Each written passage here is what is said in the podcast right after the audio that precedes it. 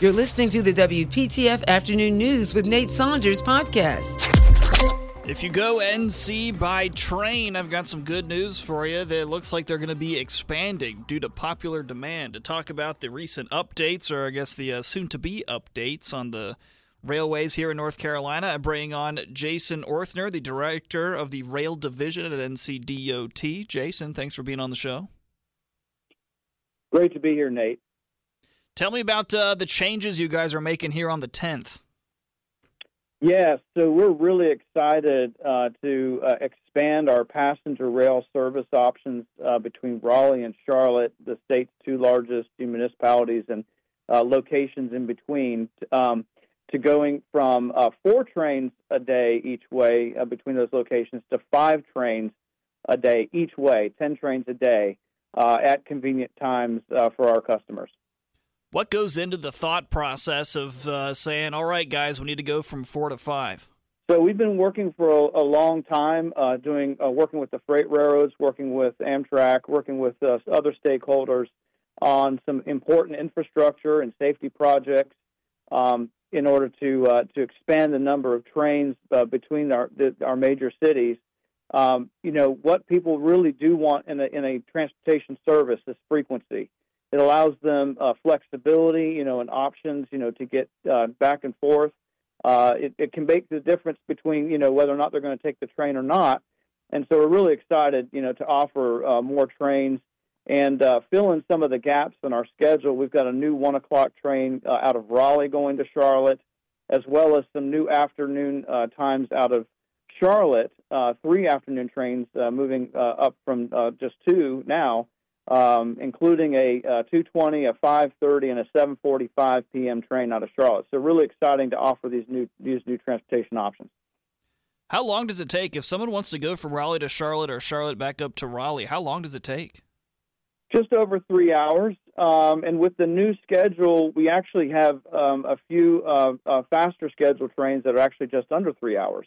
Uh, and it is a it's a convenient, uh, comfortable ride uh, with Wi-Fi, large seats, and uh, a lot of the amenities, uh, as well as the ability to get up and move around um, and uh, be productive in whether you want to, you're doing entertainment, visiting with friends, or or doing work along the way. Right. I mean, that's not really that much more time than it takes to drive, and you don't have to spend money on gas or drive. That's right, and you end up at your destination relaxed and having usually accomplished something.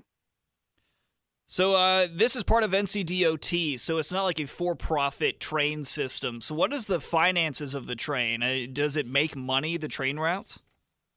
Well, it is a service, yeah, and that's true for all what we do here at DOT. You know, we're providing mobility, you know, to the citizens of North Carolina, um, and and that really is what the service is about.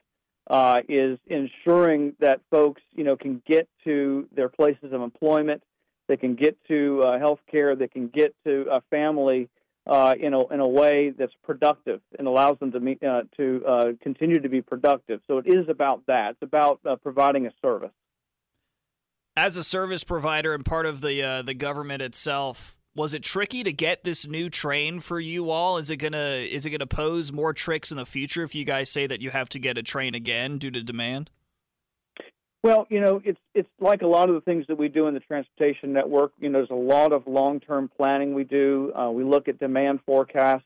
Uh, we look at the way the networks. You know, we do this both on highways and rail. We look at the way the network, you know, uh, needs to work to function to serve the most number of people, um, and and then we uh, work with our partners. You know, whether it's communities and, and the railroads and others, uh, to look at how we uh, develop those services uh, and expand them. You know, we've got another major project, you know, that will really do something significant in the future. That is the S-Line project, connecting uh, Raleigh to Richmond and really connecting North Carolina to Virginia and the entire Northeast with a much more robust system.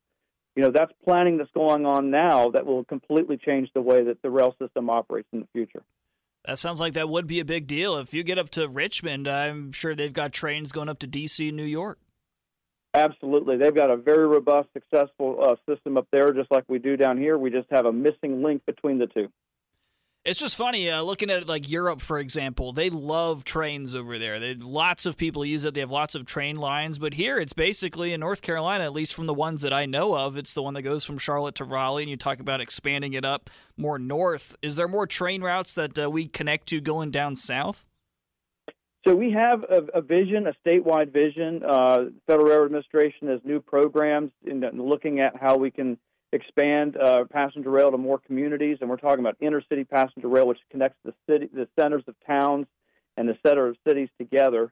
Uh, we're working, uh, so we're working across the state, as far uh, east as Wilmington, as far west as Asheville, but we're also working with, um, you know, across state lines, uh, and obviously in Virginia and points north, but also to our neighbors to the south in South Carolina, Georgia, Florida, um, through you know our various connections and communities there too.